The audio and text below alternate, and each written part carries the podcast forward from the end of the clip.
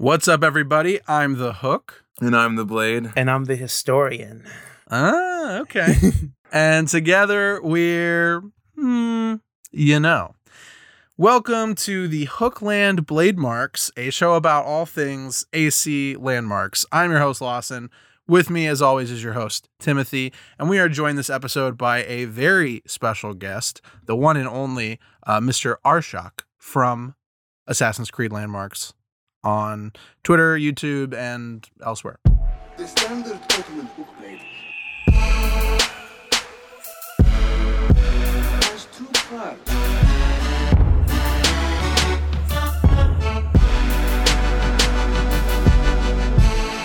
The hook and the blade. How are you doing today, Arsh? Doing well, guys. Very, very glad and humbled to be over here. You guys are so amazing in the podcast, man. Dude, thank you. We love your posts and your tweets and stuff. Very insightful and informed content that really helps expose people, I think, to the historical side of Assassin's Creed. It's good shit, man. It's good. Yeah. Historical landmarks, figures. I'm your boy. I'm your real-life Sean Hastings, you know? Now, it would have been maybe obvious to get you on for an episode about landmarks, but we did kind of, we've done the whole cities thing. And you know what? If people want to learn about landmarks, they could just go to your Twitter. They don't need us. Yeah, you guys did it with Blue. That was an amazing podcast, man. Oh, thank you. We'll pass on your praise unless he hears it. But if you're listening, Blue, it was really good to have you on as well. Nah. Oh, man. Actually, guys, Blue is canceled because today is all about Arshak. Yeah, boy. Forget Blue. Love you, Blue. Arshak Infinite. To infinity and Arshak. Arshak Infinite. Dude, if you weren't AC Landmarks, that would have to be your Twitter handle. Yeah, 100%. At Arshak Infinite. Do you like Bioshock, Arsh? I played it once. It's not my type of tea. It's not your cup of game. Yeah. No, my cup of games requires historical shit, you know? Yeah, I feel that. Bioshock is historical. It's a fucking documentary almost. Yeah, dude.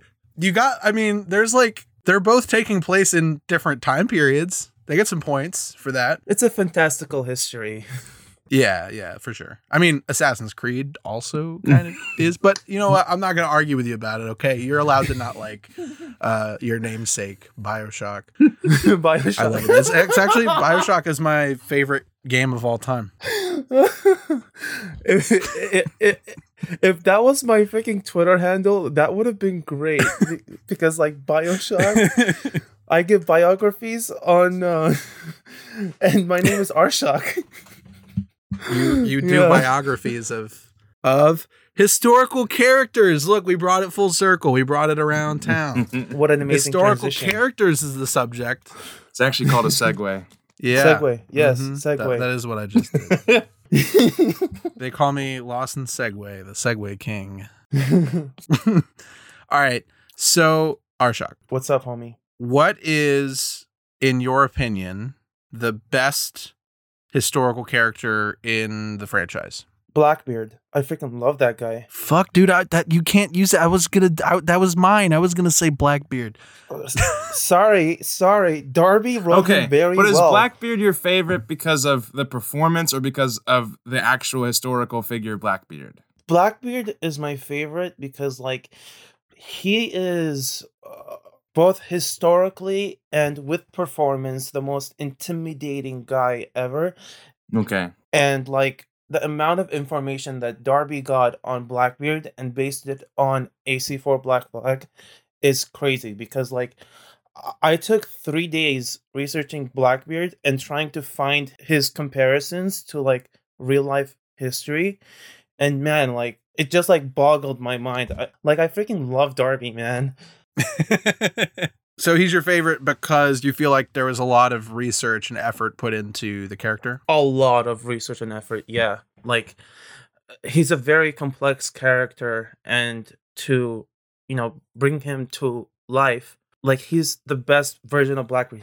If you tell me Blackbeard, I will remember AC4 Blackbeard, not freaking Pirates of the Caribbean Blackbeard. I think I like Blackbeard so much because a lot of times in the AC games, the historical characters, as I'm sure we'll get into more detail about, they're kind of boring. It's like, oh, yes, here's, you know, fucking Alexander Graham Bell or Socrates or... And they're doing the thing that they do. Hey, look, Darwin, he's talking about evolution and shit. They're doing the things that they like to do. And then with Blackbeard, I feel like they took advantage of the most interesting parts of the character, of the person historically, in the sense that there is a popular image of what Blackbeard is.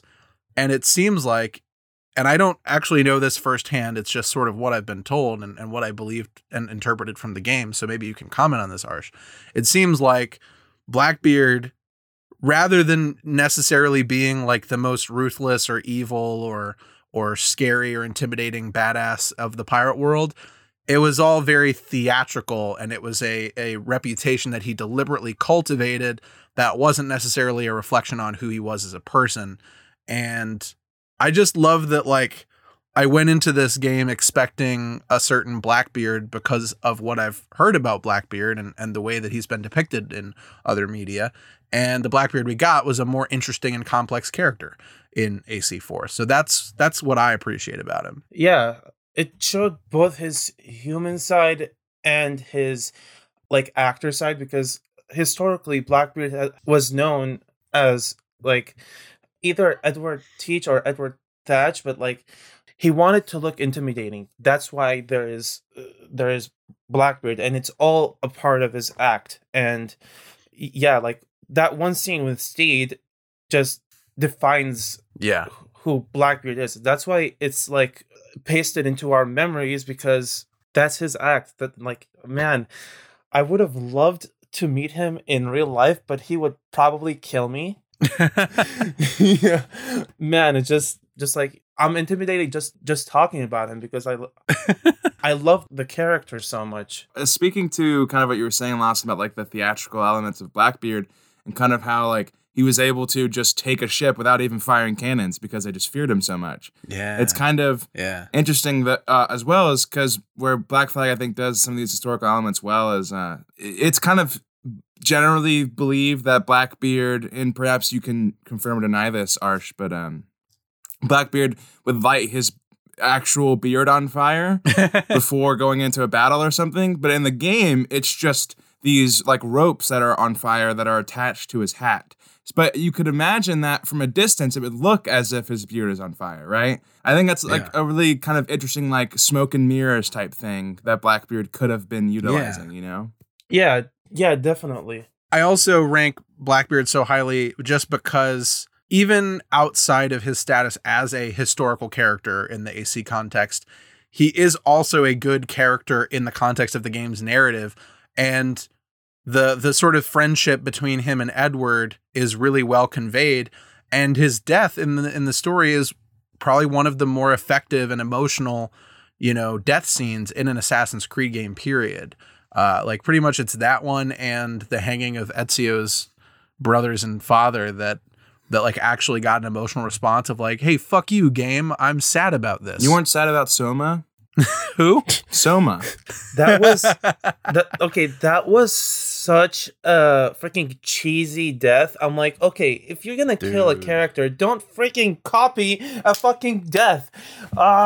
Yeah. Also, the fact that like I'm sure that they just thought they were like referencing or paying homage. Yeah. But like, doesn't Hunwald dies too, right? Yeah, but very, very, very unceremoniously. Like he dies in the background. It's kind of weird to be like, okay, two characters died at the same-ish time, and like feel bad about it now. Yeah. But again, because the game is 100 hours long, you forgot who those people were by the time they died. But you definitely did. You definitely did have interactions with Hunwald way recently than you would have Soma, because Soma was like the first arc. That is true, or one of the first arcs. I mean, like I love Valhalla, man, but I don't know that moment just got me kind of like, nah, it's meant to be epic, but it's not. Yeah, anticlimactic. Anyway, besides shitting on Valhalla, let me ask you, Tim. Since we're over here on Team Blackbeard, yeah, who would you say is your favorite historical character in Assassin's Creeddom? So my answer is going to be a little bit more underwhelming. It could just kind of be like a recency thing, but I got to go with Napoleon. Ooh. Yeah, that is a bad answer. Because while Napoleon is not in the game very much, I feel like he's very well acted.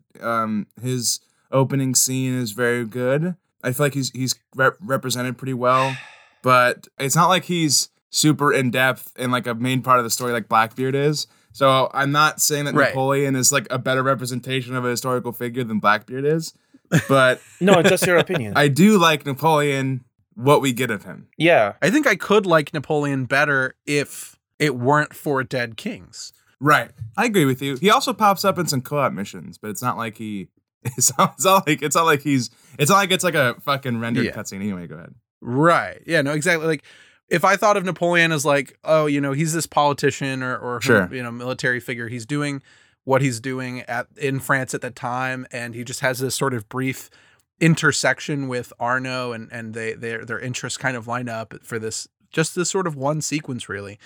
I could appreciate that as like a slightly more novel use of a historical character in the Assassin's Creed canon, right? Mm-hmm. But yeah, once Dead Kings enters the picture and he's supposed to be a more substantial character, but he's kind of just doing some villain shit, it seems like, and he's a little more cartoonish, he's a little less interesting. I mean, Arno suffers the same fate of like getting progressively less interesting as the story goes on. Yeah. So it's fitting.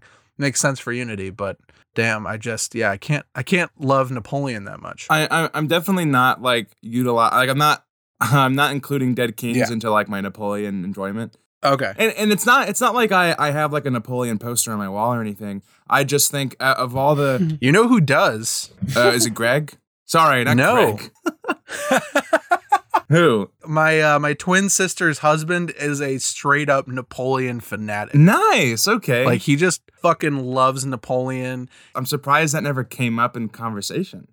Yeah. Well, you know, it's funny because when I was doing my replay of Unity for the podcast most recently, I was like playing. He was like, "Oh, what are you playing?" I was like, "This is Assassin's Creed. This one has Napoleon in it." And I expected him to be like, "What?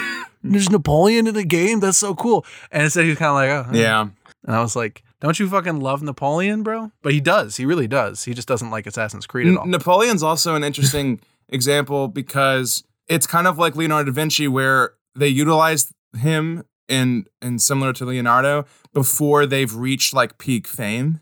Leonardo da Vinci was not a household name while Ezio was hanging out with him. And Napoleon had not reached the amount of notoriety that he would come to have when Arno meets him. And I think that makes these characters easier to characterize because, like, let's say if you did Genghis Khan, right? You would have to utilize him during his reign, or rather, if you did Genghis Khan during his reign, you would kind of be obligated to showcase that part of the character. Whereas if you do them before they're completely relevant, and like what put them on the map as an historical figure that we know about for years, you can make them into a person more, I feel like. And then you can have the obligation later on of making Leonardo the person that makes these war machines and that makes a tank and stuff. You know what I mean? Yeah. Yeah, I agree with Tim. Because like Napoleon is this figure in the French Revolution that's gaining advantage. like, dude, right. The guy was a freaking failure up until the French Revolution. That's when he started, like, you know, gaining favors and doing his political games and stuff to gain attraction. I'm actually like researching Napoleon right now. He's like one of the next threads. At the time that you see him, he is like an equal to Arno. Right. Not in Dead Kings, but in the palace when you see him, he is an equal to Arno, and he's like trying to find answers too. And I appreciate that, like when we find him in the middle of making a name for himself. But yeah, like he's a very complex kind of character. He's more bourgeoisie. He's just trying to gain his spot in history when you see him. But in Dead Kings, that is put like a little too much, but his connection to Egypt is so freaking amazing because, as we know, it's because of Napoleon that we know shit about like AC origins, like about Egypt. Yeah. That's a good point. Yeah. The other thing, this is just sort of stream of consciousness.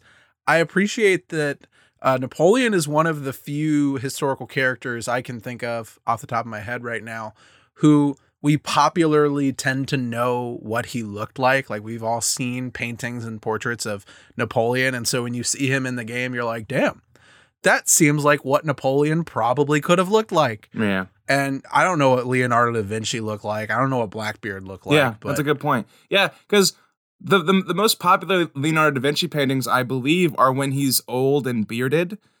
And so when we see young Leonardo, it's in that I think also helps us separate from like the icon that we know to this character in this game because you look so different. Yeah. And it's also a cultural thing because like I'm sure if I Googled, I could find pictures or portraits of like, you know, some of Syndicate's historical characters. It's just that I feel like Napoleon has that cultural impact where we've all seen the paintings. We just know what Napoleon looked like.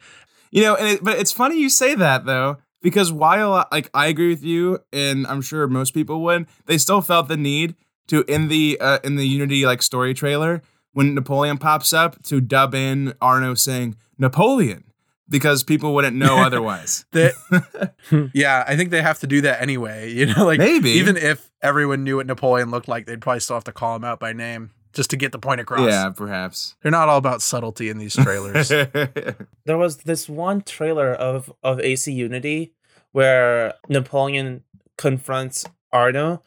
It's like, he puts a gun at him, and then he's like, and I'm like, damn, this is so cool. It's a great scene. Oh, yeah, it is a great scene. And to be honest with you, that's what got me to buy AC Unity. Really? That?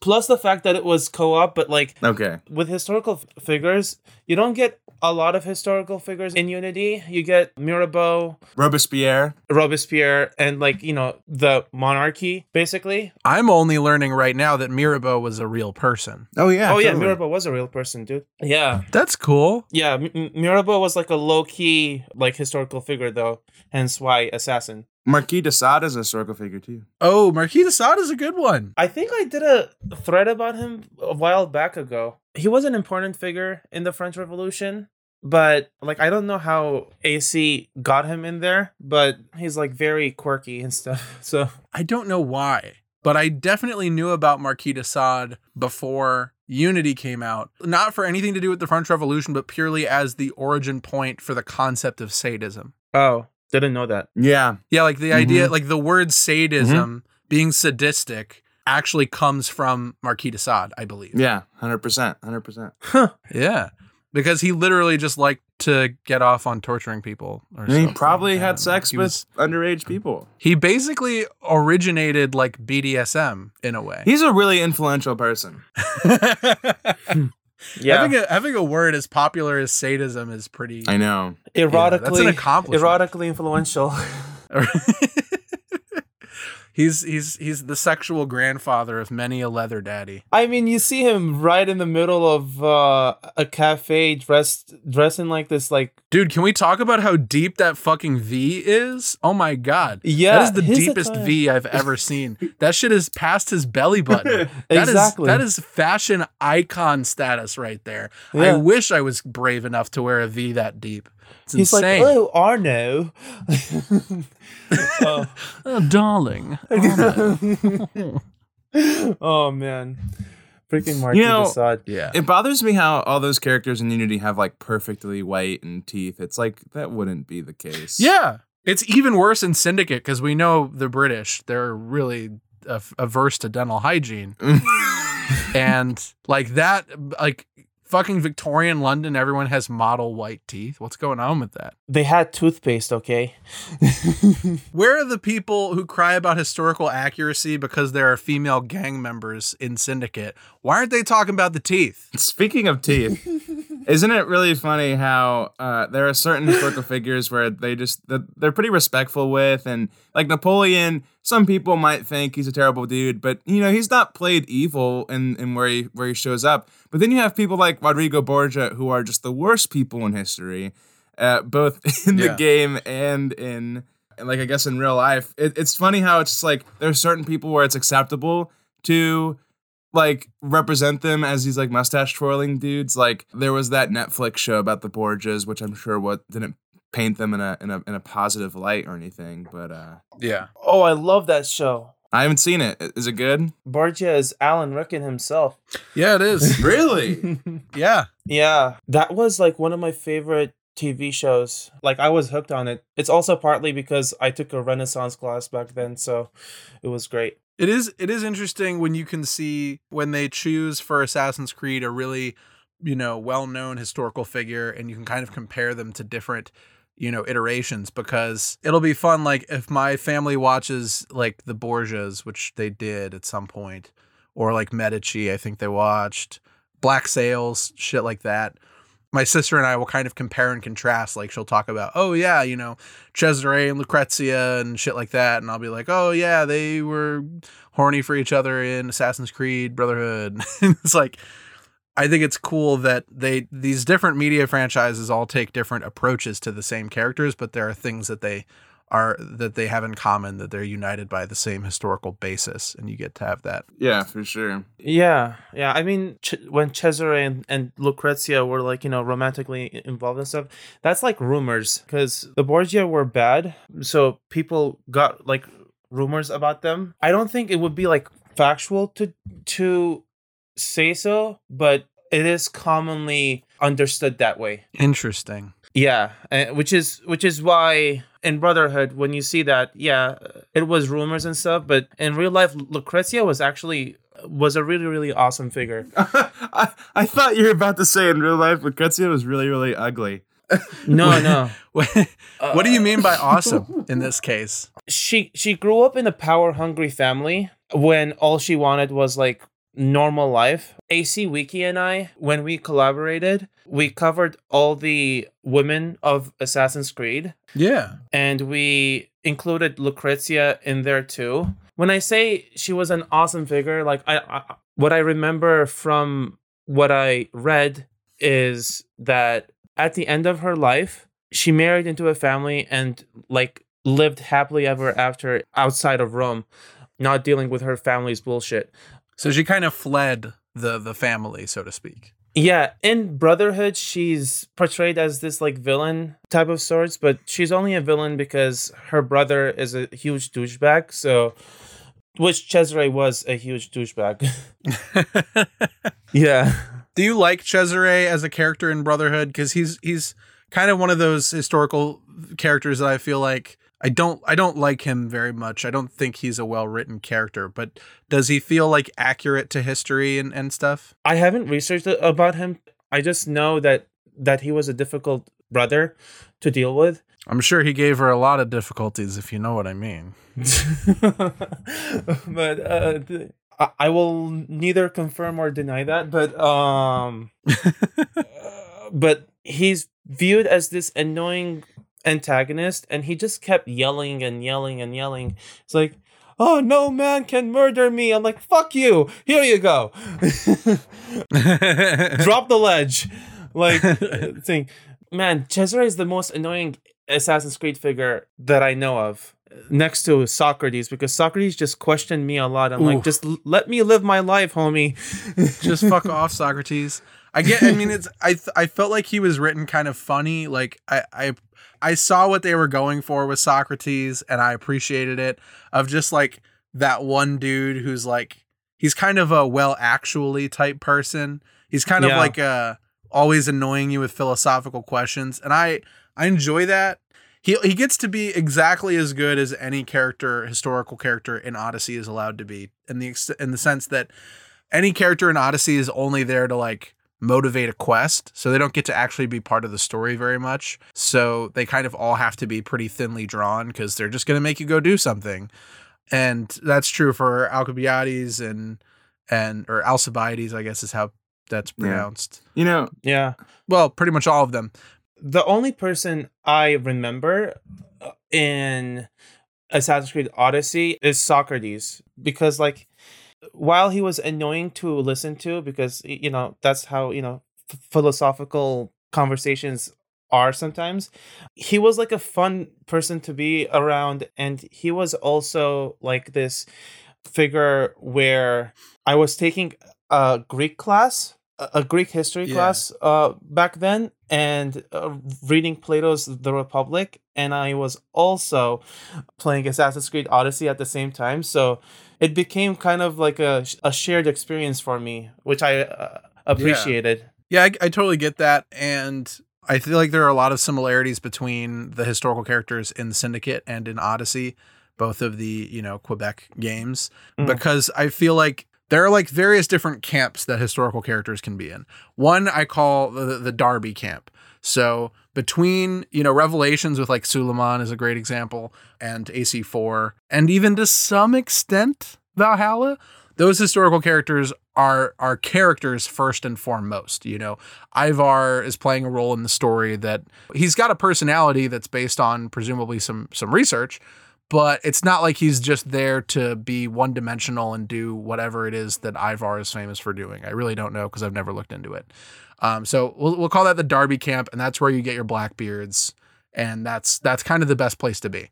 Then you have what I would consider the shitty camp, which is where you have games like AC3 and Unity where the characters are there, but they're not even really characters or particularly historically distinct or anything.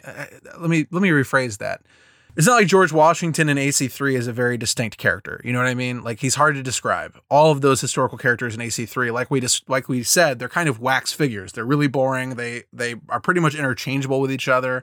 They are not great. And then I think there's the Quebec ones where those characters are distinct. They are notably different from each other, but they're also just meant to be doing exactly whatever is the one thing that person was famous for. If it's Alexander Graham Bell, he's inventing things. If it's Darwin, he's doing science. If it's Marx, he's liberating people. You know, if it's Socrates, his philosophizing. They just find the one thing that person's famous for doing, and they use that as a way to generate quests for you to do. So those are, I feel like, the three approaches that AC has taken. I do agree with you that there is a Darby camp. The way Darby writes the historical characters is like if they're actually right there with you. Yeah. Like even Prince Suleiman, when he was like just a kid, you get to see his wisdom playing out, and you get to see how he's gonna become a great leader, but you don't see the great leader himself. And I appreciate that. Revelations was like a great AC game, but like I also feel like when you said AC3, and what else did you say? AC3 and... I think Unity largely falls into that camp for the few historical characters it does have. Like, I don't think Napoleon is particularly distinct as a character or has much to do. You know what I mean? Yeah, like games like AC3 and Unity and stuff. With George Washington, when I researched what like Washington did to the Indian tribe, and when I saw, like, you know, that Hatham, Connor, and Washington's scene where he wrote a letter to purge, like, the Indian camp, that was actually, you know, factually real. Wow. You get to see, like, these historical events happening, but, like, as characters, I didn't feel, you know, as drawn to George Washington as I was to, like, Black Flag characters, or even like Valhalla characters, because Valhalla characters, notably Alfred. Yeah. You get to see Alfred, not at his peak, but like, you know, going up the ladder, and you get to see his, like, you know, calm figure that was portrayed in The Last Kingdom as well. Yeah. And from what I researched about Alfred, he would be that type of character, like that ending scene with Eivor and Alfred. I'm like, oh, what an amazing scene. But like, no Battle of Edington. And I was disappointed with not seeing like the Battle of Edington, because then we'll get it in the DLC. Don't worry. Oh yeah, for sure. It's going to be in Ireland. Edington was in England. I don't know how it's going to freaking mash up together. I don't Explain know, it to us, Darby. It's just like they're all at different camps, but at the end of the day, when I research historical characters, I am like very surprised to see like, you know, these little bits of accuracies that are in the games, because I don't know, it just gives me like chills, you know, like, oh man. Yeah. It's important for me to clarify that when I divide into those like three sort of camps, basically those three kinds of ways that they handle things, it's less about historical accuracy. I think from what I can tell, every Assassin's Creed historical character has been at least pretty much well researched. Yeah. There's something I think is worth pointing out when it comes to like historical figures in these games, and most recently too.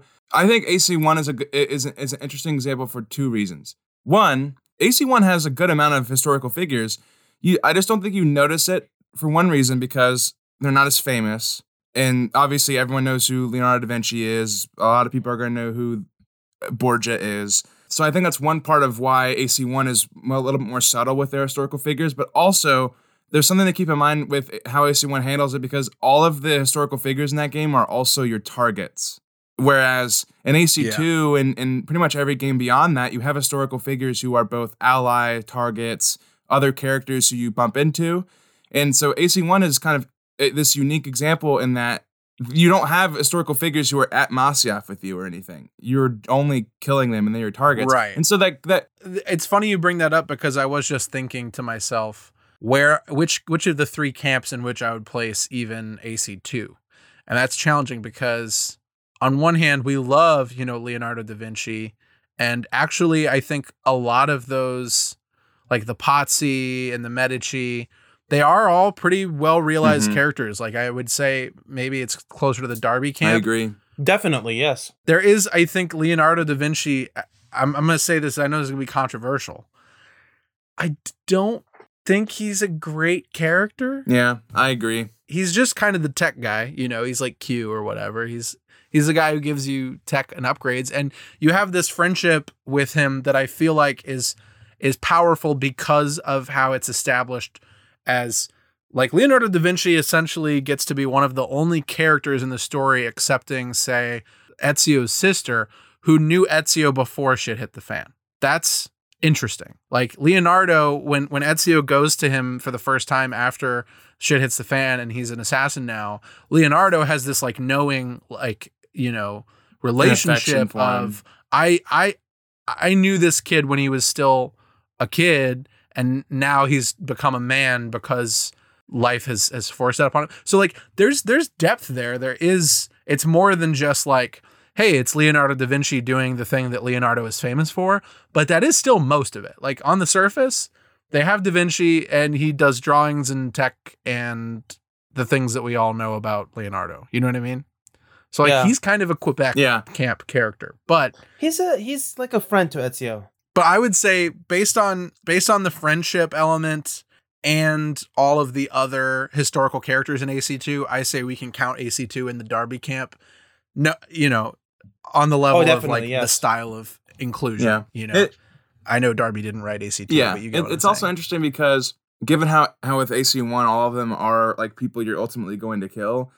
It means that the only interactions you have with them are pretty much in their last words. And so they don't have a lot of option to become a character. So I don't really think of them as characters. Exactly. Sure. Yeah. And but I feel like that's intentional. Yeah. Yeah. I can't hold that against them. Right. I know it's part of the design. Yeah. And I'm not saying you're like downgrading it for that reason. I just think like it is an interesting approach compared to AC2, where it's like, here is your companion, Leonardo da Vinci. You know what I mean? Yeah, it's true. I don't know if AC1 fits into either any of the three camps, but that may be by virtue of it not really technically having historical characters in the way that we're talking about. Yeah. Like it doesn't qualify almost. The only historical figure I remember in Assassin's Creed 1 are Al-Mualim and Richard the Lionheart. I think as the games went along, it became more and more advantageous to them to make some of these historical figures your friends and allies, and not so much like not all the time people that you're killing or whatever. Yeah. And that also kind of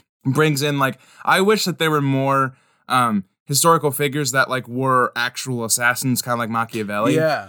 I feel like a lot of historical figures just kind of are in the middle. And while that's fine, it would be neat if some of them were actually assassins, and you can utilize that in some way. That's why I was surprised that Mirabeau was real, because I felt like if he was real, it was a baller move to just say, yeah, he was in charge of the assassins in Paris. You know, that's kind of cool. Yeah. No, I think you're completely right about that. I would love to see more of that in like AC2, and yeah. I think also AC Brotherhood. Remember those Sean videos that came up? Yeah. Mm-hmm. Like explaining who they are as a person, and then seeing they're very useful. Yeah, and then seeing their bad side. Man, that got me to like, you know, actually want to kill them because they're freaking bad people. I've never wanted to kill anyone more than I wanted to kill Uberto Alberti. Oh, fuck, man. Fuck that dude. Uberto, man. Piece of shit. Yeah. One of those days. It's a good idea. I'm gonna like make videos that are like that, because those videos were so cool, man. It's like Uberto Alberti. I don't think I watched any of those videos. Where were these? They're in the database, and if you click on the figure, like you have to go to the conspiracy tree, I think. Oh. And if you click on one of them, and Sean will have a pre-made video about them. I'm pretty sure it's in the conspiracy tree, but maybe not. But it's somewhere in the database. I never ever knew that because I always kind of ignored the database. That's another thing about the database, though, is it kind of, because there's not one in AC1 and whatnot, I feel like you can miss some of the people who are actually in real life. Yeah. But when it comes to the database and all the other games, you could read their little excerpt, and it's like, this person was a lemon stand operator. And then they became a Templar. Yeah. And then they became an evil Templar who poisoned the entire town with their lemons. Yeah, it's kind of like those Hitman kind of intro videos that explains who the person is before you assassinate them. Like, oh man, it was so cool. I will look into that next time I play that game. Which will be never. I hope it's a long time from now, because I don't want to do it again, because I've done it very recently. But anyway, you know what? I was going to ask this earlier. I wanted to know what everyone's least favorite historical character is. Charles Lee. I can't say that about Charles Lee personally. Like, I actually think he's kind of a fun villain. Charles Lee. I haven't researched into him. But where is he? Like where is Charles Lee? What do you mean, where is he? Oh, okay. Where is Charles Lee? Good segue. Good. Where is Charles Lee? Where is Charles Lee? Yeah, where is Charles Lee in history, man? Like, you definitely got to make a clip out of that. He's somewhere in the American Revolution, but he's not like an important kind of figure to like focus on. Hey, is Christopher Gist a real life historical person? Oh yeah, so. Dude. Yeah. Fuck him. Yeah. Hey, it's me, Christopher Gist. I'm so excited to be doing Templar things. Rogue had like so little characters. They even had Benjamin Franklin in there. Yeah. Which was awesome. Yeah. I mean, yeah, Rogue did not have a whole hell of a lot of real people in it, which is interesting. It's sort of an outlier in that sense. I don't know if I have like the least favorite Assassin's Creed character. I'm trying to think of one, because I know Blue said it was Cleopatra because of, you know, some of the same things you were talking about. I'm trying to think of what my least favorite historical... I mean... Well, if Christopher Gist is real, then he is. That's easily the answer. I think he's the worst one. I'm trying to think if there's any other honorable mentions, though, for really shitty ones. Can we do honorable mentions for really good ones, too? Yeah, sure. Let's do it. What do you got? And why is it Steve Bonnet? Well, of course it's Steve Bonnet. Oh, man. Wait, hold on. Before we do that, I wanted to mention this. I think I've said this on an episode before, but I had no idea that Steed Bonnet was even a real person until that Taika Waititi project was greenlit. I was like, hey, Tim, Taika Waititi's making a TV show about Steed Bonnet, and I feel like for in your head for at least like 10 seconds, you thought that Taika was going to make the most asinine Assassin's Creed spinoff possible. Yeah, because like I just and then I was like, well, why he was such a great character. I had no idea he was a real person. I made like a freaking 22 page thread about him before Taika Waititi announced that. Yeah, but I don't follow you on Twitter. Ooh. Yeah, you do. Yeah, I do. You caught me. You caught me in my lie. Imagine if you're not following a guy you're freaking who's a guest. That's gonna happen when we get Leo K on. He refuses to follow us. Man, Leo is freaking amazing, man. His stealth videos are the level of stealth I aspire to get. We also have to give credit where it's due. Jacers Hobbs 018 has some good stealth videos too. Oh yeah. Mr. Yeah. Jacers is a good stealth boy. And parkour. Treviso is a good stealth boy too. Good stealth people. I guess around. I shouldn't say Jacers Hobbs 018 because it's just Jacers now. It is just Jacers so now. He dropped the. It's cleaner. Dropped the Habs. It's cleaner. Drop the Habs. It's cleaner. Drop the 018. It's cleaner. All right, so Arshak, what are some honorable mentions, some favorite highlights, historical characters for you? First one is Caterina Sforza. She is actually like it goes Blackbeard, then Caterina Sforza for me. Interesting, because man, she was portrayed so well in Assassin's Creed 2 as like a woman that can hold her own. Yeah, she's strong. She's a good leader. Yeah, and then in Brotherhood, she just fucks Ezio, and that's it. Yeah, in Brotherhood, she's kind of reduced to a sexy bathtub scene, and that's about it. She's a damsel in distress. Yeah. What the fuck, Ubisoft? But I agree. But that was real, though. That was real. She was like taken to. You know what else is castle. Real? You know what else is real? What? Misogyny.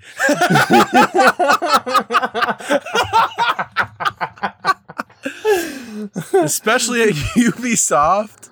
Especially at Ubisoft. Yeah. You know what else is real?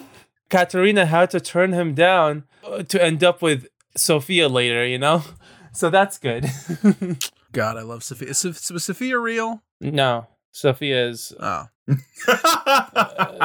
Sophia is a fictional character brilliantly made by Darby McDivitt. What are you... Why? I just wanted to know. I don't know if anyone's real. I've learned about Mirabeau, Christopher Gist. You could tell me Arno was real, and I'd believe you right now. Dude, when Arno was first revealed and his name was Dorian, I'm like, oh my God, are we going to play a French-Armenian assassin? But no, it was just Dorian. No. He was an Armenian because Armenians tend to have the IAN in the end. Arno Dorian is like literally one of the coolest names ever. It is a pretty cool name. Yeah. Hello, my name is Arno Dorian. I'd say an honorable mention for myself would be Lorenzo Medici. Lorenzo Medici. You know, and there's a fun connection because he fell into the river Arno. Exactly. Oh, yes. As a little boy. Yes. I just wanted to add something to the listeners too. Katerina, the fortress she's imprisoned in AC Brotherhood, a few years back, she was holding that fortress by herself to secure her husband's name, who died later on, and she had to secure Forli, which is where she meets Ezio. Damn, that's pretty cool. That is some historical accuracy for you guys. Any other honorable mentions? You didn't say yours. Oh.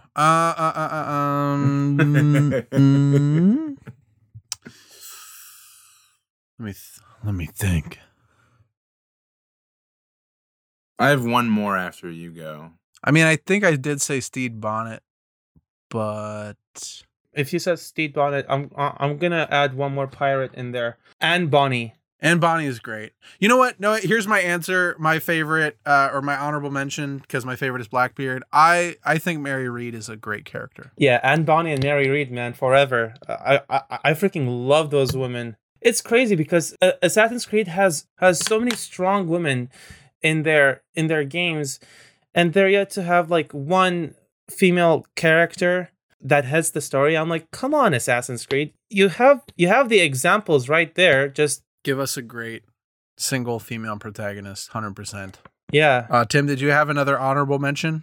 Yeah, I'm just gonna. Francesco Vecellio is technically he's a somewhat famous Italian painter, and it's kind of interesting because he's an assassin like before he ever even like painted anything. And it's interesting because he kind of is just lamenting about how one day he'll settle down and start painting, but for now he has to keep doing assassin stuff. And I just think that's kind of a classic way to do a historical figure in AC, because you get them while they're young and can run around and kill people, and then they paint when they're older. The other thing I thought was fun is, even though conspiracies overall is pretty dreck, I like that Tesla is implied to have like faked his death, and so he's like seen as an older man in conspiracies. Yeah. And I thought that was a creative thing to do. I liked seeing old man Tesla. Yeah, more stuff like that would be cool. Yeah. For sure. That's because cool. Really leaning into the alternate history part of Assassin's Creed and allowing yourself to write a story for a character that maybe doesn't line up with fact. Right. Exactly. Or because with the pieces of Vita and things like that like, for instance, the Assassins and Templars are pretty much hidden from history. So, hey, Pythagoras is another example of that. Oh, yeah? Yeah, because Pythagoras was a real person who... He's like a mortal in the game, who's right? Like 150 years old in Odyssey through the use of a staff. Cool. What I found like really amazing about Odyssey is its connection to Assassin's Creed Brotherhood.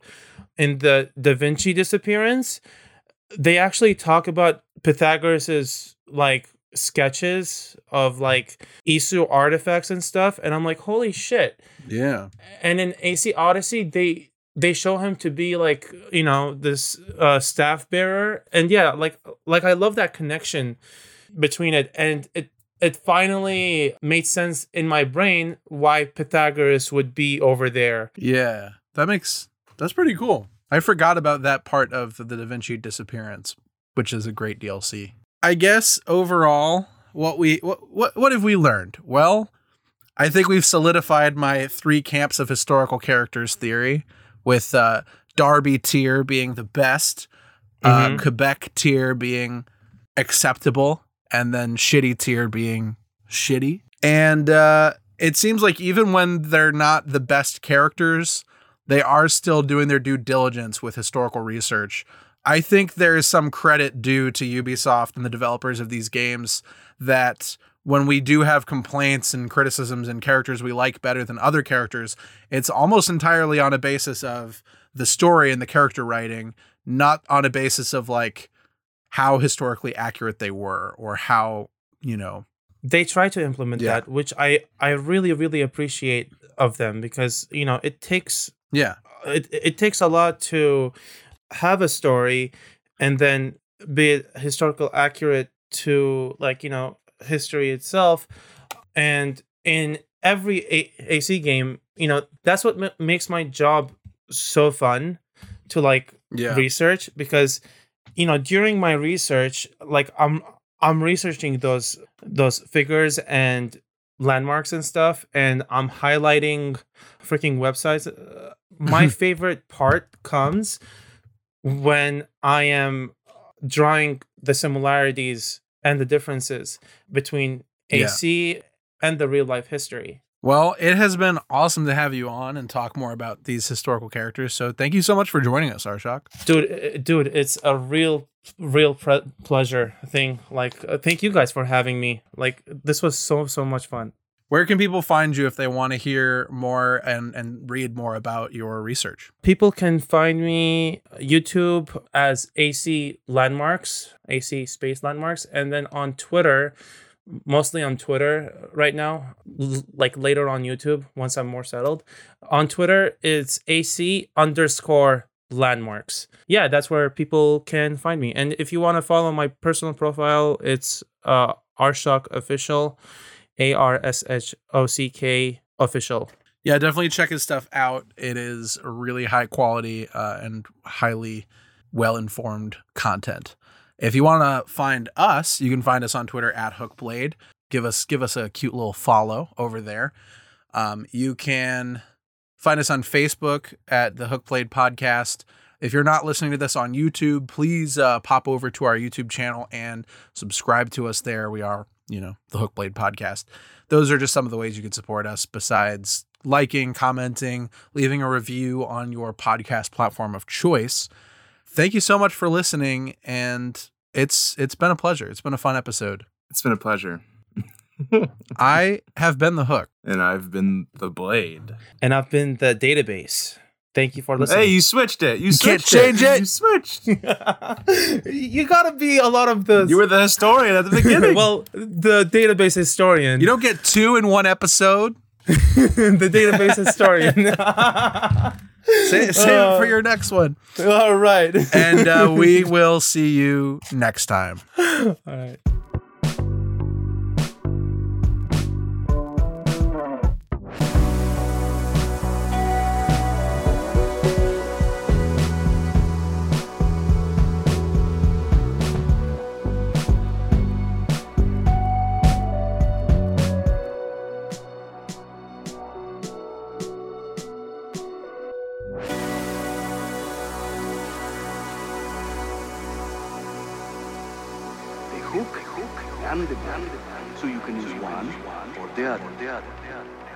An elegant design.